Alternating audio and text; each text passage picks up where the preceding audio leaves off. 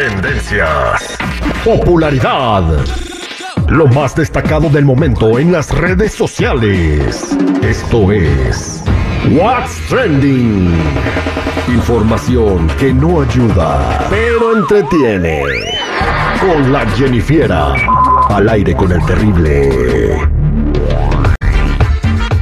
William Levy y Samadhi Sendejas protagonizan Vuelve a mí, la nueva superproducción de Telemundo. Es una conmovedora historia en la que un secuestro unirá a dos desconocidos en busca de la verdad y la justicia.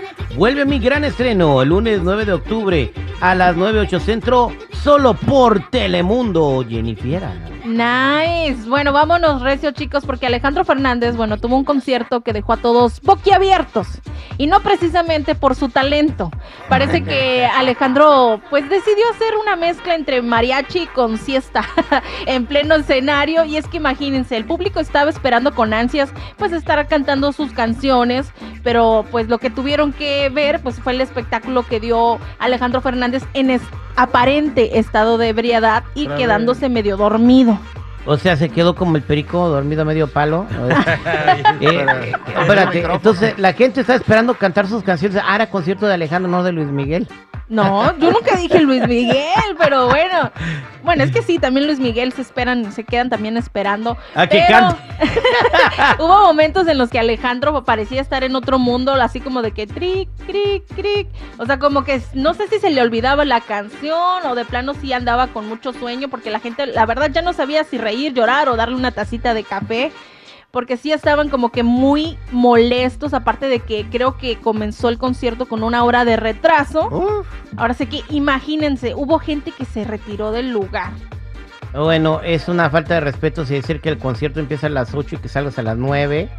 Y dos, quedarte dormido cuando estás cantando. Yo creo que eh, para él y todos los artistas, pues si quieren ponerse hasta la madre de borrachos, porque la gente dice que fue eso, ¿no? Que estaba, que estaba Ujú, tomado. aparentemente. Aparentemente, pues que tomen después del concierto, ¿no? Y al público le den el respeto que se merece. Sí, sí, la verdad es que sí, esperemos que para el próximo concierto pues decida quedarse despierto y afinado. Exactamente, y pues ahí está el buen- También ¿Eh? la gente andaba enojada porque dicen que en las fotos se ven algón y en persona no tienen algas. bueno, pues hay que, hay que ver, ¿no? El Photoshop.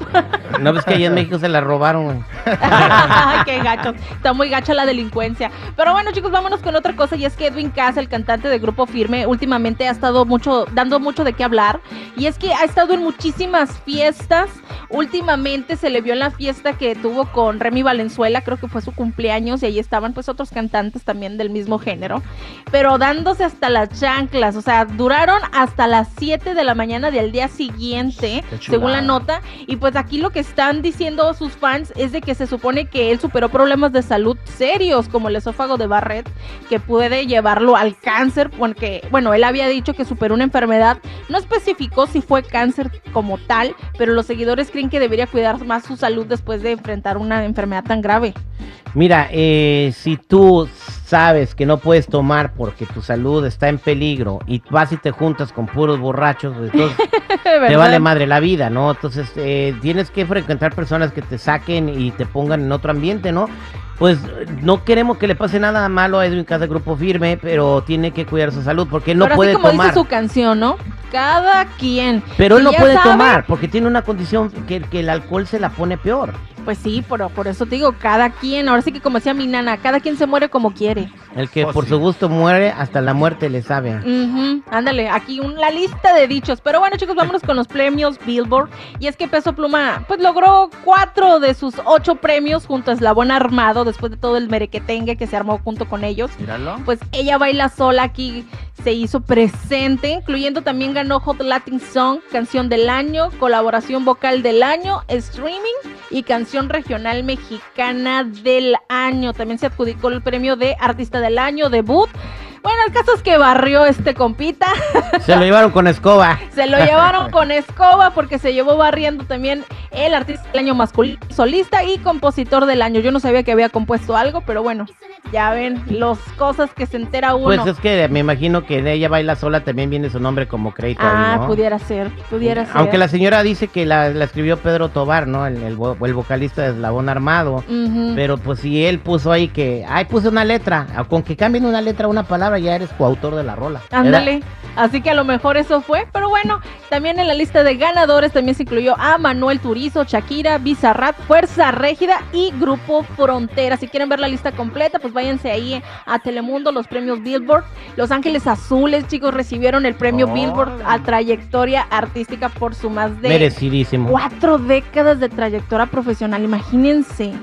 Y, O y- sea, haber estado ahí. Y cantaron con Nicky Nicole y con varios artistas ahí en el Pues es que no los vieron que detrás del escenario andaba peso pluma con Nicky Nicolai muy de la mano. Ajá, sí, pero- ya anda- anda quedando, anda quedando. Pero además de estos honores y reconocimientos, chicos, pues también el regional mexicano se hizo ahí presente. Mark Anthony y Pepe Aguilar cantaron Ojalá que te duela. Ese fue un estreno mundo- mundial.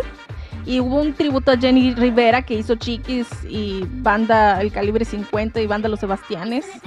Así que creo que estuvo muy padre porque también estuvo Calibre 50 haciendo su estreno de borracho, pero buen muchacho. Y por último, pues Grupo Frontera, la cumbia norteña, el amor de su vida. Exacto, y de bajada también. Y de bajada y de subida.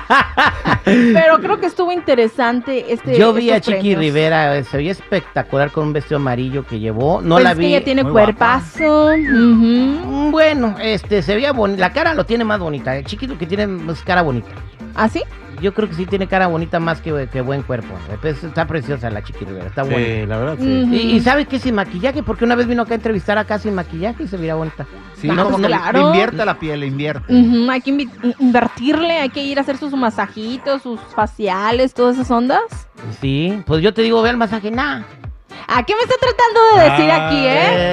Que me veo de la Pues que fregada. me estás aventando una piedra. Que hay que ir a echar masaje. Y que dice, pues yo te digo, ve, no. No, a mí no me gustan los masajes, la verdad. Pues entonces, ¿cómo, ¿cómo te quiere? O sea, no, tienes que ir a masaje, tienes que ir a que te masajeen, tienes que ir a que te echen cosas de la cara y todo eso. ¿Qué pasó? Ah, bueno, ahorita voy a ir a que me echen algo en la cara. Piedras, piedras Con en la cara. permiso. Espérate. No. Bueno, ya saben, chicos y chicas, si gustan seguirme en mi Instagram, me encuentran como Jennifiera94. Jennifiera94.